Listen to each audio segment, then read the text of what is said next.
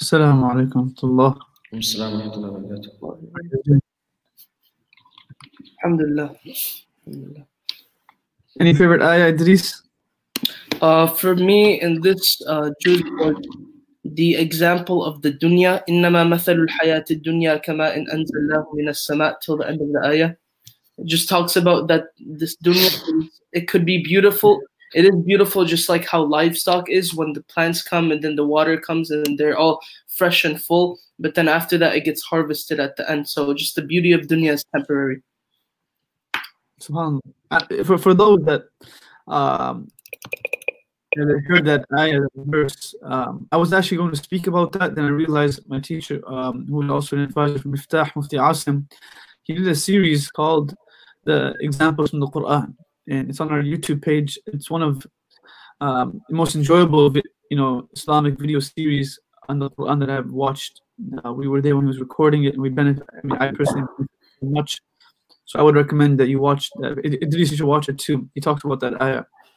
Uh, it's a very beautiful ayah, and it has um, a beautiful example. And you guys, mashallah, you guys, you guys are killing it. You guys are reading really nice, mashallah May Allah give you guys- may Allah reward you for your time. Because you guys, they, I, I know for youngsters to wake up early is hard, and they're one hour behind. And uh, so in, in Michigan, it's we start at 2 p.m., but in Dallas and San Antonio, where these two, her father, are, it's 1 p.m. So Allah reward you guys for joining us. No, any favorite ayah? Um, the ayah after that, like the whole passage, Wallahu yad'u ila dar salamin lilladhina ahsanu husna. And then one more ayah a few pages later is uh, قُلْ بِفَضْلِ اللَّهِ وَبِرَحْمَتِهِ فَبِذَلِكَ فَلْيَفْرَحُوا Okay, good. So there's, a, there's a few beautiful verses in this surah. I mean, all the verses are beautiful. Uh, but let's see, inshallah. Uh, I will speak about I was speaking about one of the ones that you just mentioned. So let's start. Bismillah.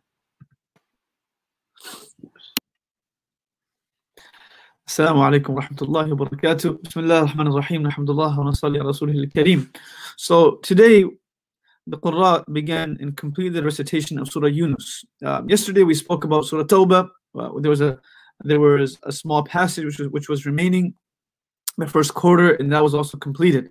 Um, today I will speak about Surah Yunus in a specific verse that I um, I, I I was researching and I enjoy reading and I, I enjoyed uh, researching it as well.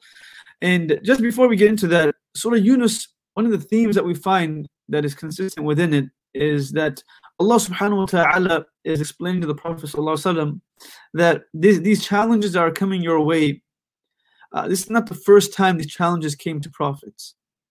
This happens, this has happened many times in the past where prophets would come and they would be challenged by their, their communities and their nations uh, and they did not accept the wahi that came to their prophets.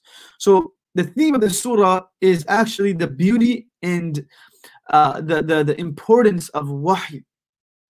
How this is what creates a difference in our life if, if we have it, and how this disgraces us or humiliates us if it's not in our life. So Allah subhanahu wa ta'ala starts with an ayah where he says, أَكَانَ لِلنَّاسِ عَجَبًا أَنْ أَوْحَيْنَا إِلَى رَجُلٍ مِّنْهُمْ that are people surprised that we gave wahi to someone from amongst them, a man, he's not an angel. And Allah ends this surah off with the same exact idea.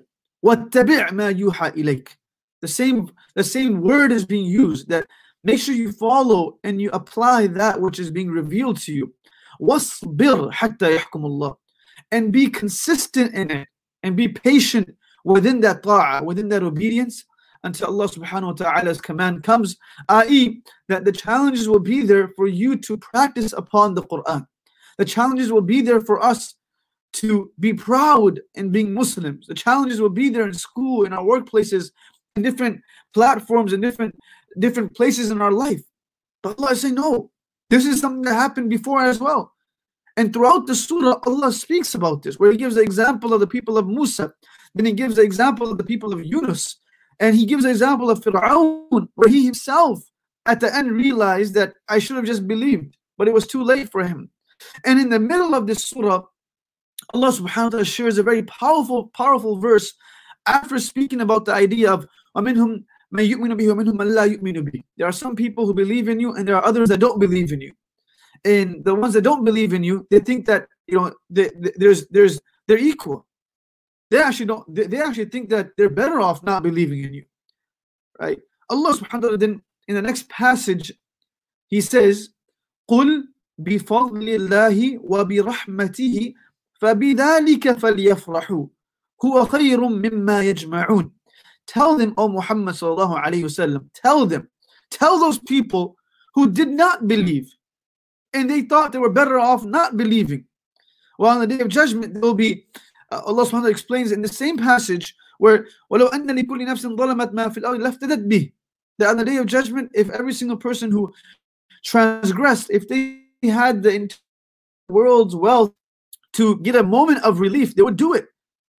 There is no relief on that day for them. So Allah says, tell them that bifadlillahi wa bi rahmatihi.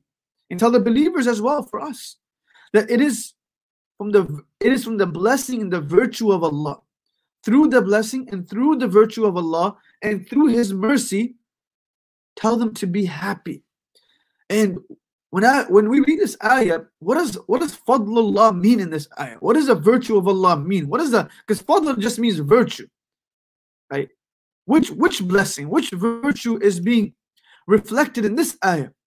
So Mufassirun, Imam Qurtubi rahimahullah shares the opinion of Ibn Abbas, where he gives one opinion, then Imam Fakhruddin Razi rahimahullah shares a different opinion, but we can take from the, the predominant opinion of what does bifadlillah mean?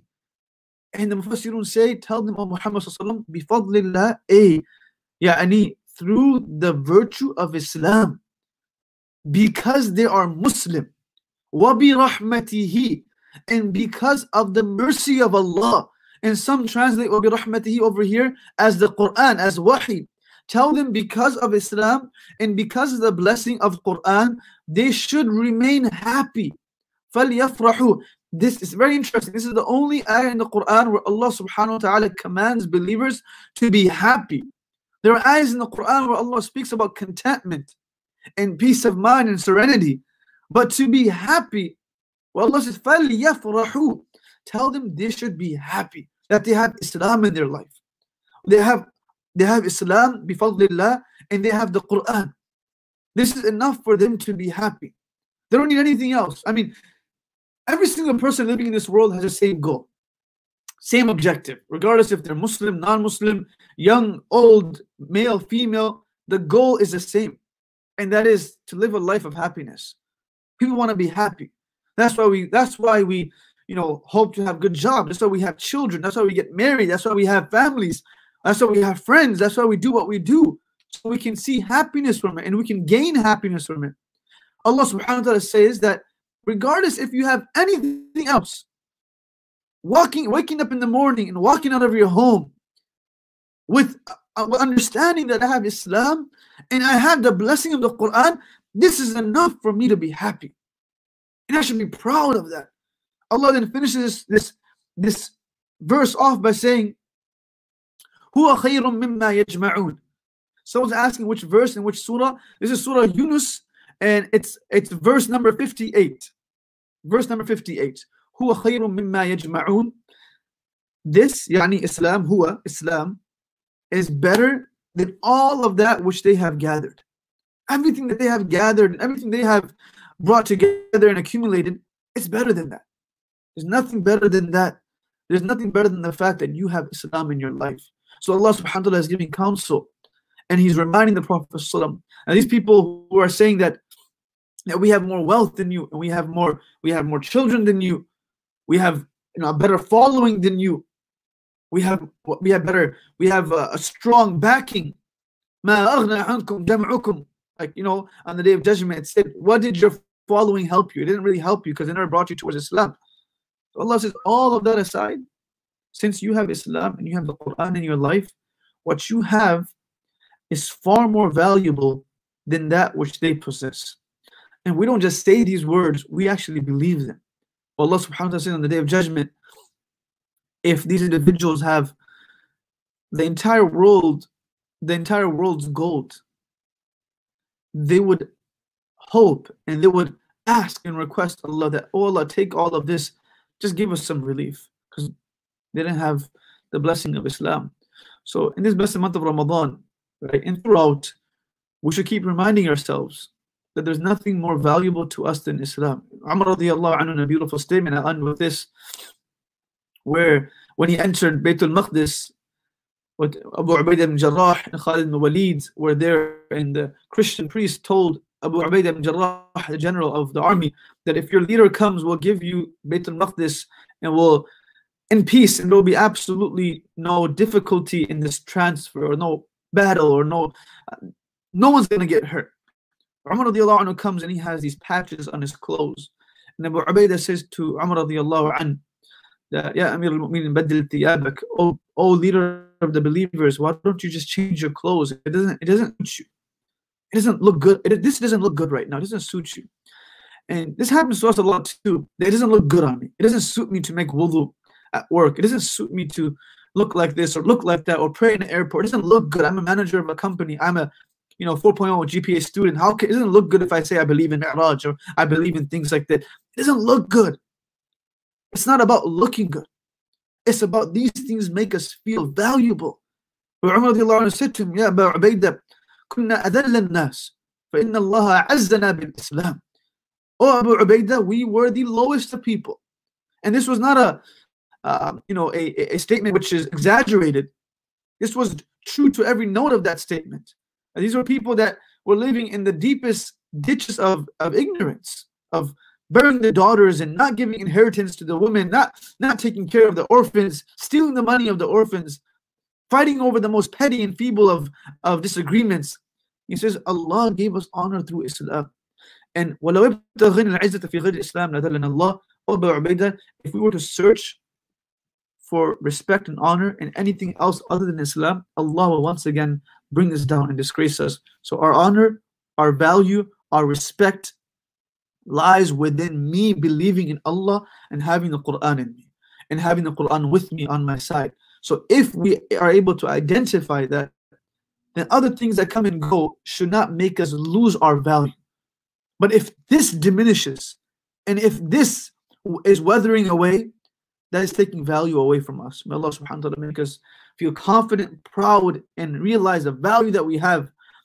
Uh, we were blessed with naturally uh, without anything in return with this beautiful religion in, in the Quran. And this entire surah discusses that concept of wahi. That wahi is what makes you special, wahi is what makes you valuable. And we believe that and Allah subhanahu wa ta'ala us the ability to bring this into um, keep this consistent in our mindset and teach this to our children to make them feel confident, make them feel proud. And everywhere we go, uh, we identify ourselves as believers and as Muslims. And Allah bless you all for joining. Jazakallah khair. Assalamu alaikum wa rahmatullahi wa barakatuh. Once again, uh, please do join our 6 p.m. session. Today, Sheikh Abdullah Wahid will be discussing the life of Abu Bakr and Umar radiallahu anhumah and also join the 9.30 session with uh, Sheikh Abdullah and Mufti Abdul Rahman where they have a beautiful discussion on the reflection of each surah and each juz. So I touched upon one small portion. They will obviously go into more detail. I encourage all of you to join that as well. Um, thank you so much for continuing to be consistent and we hope to see you soon. Assalamu alaikum wa rahmatullahi wa barakatuh.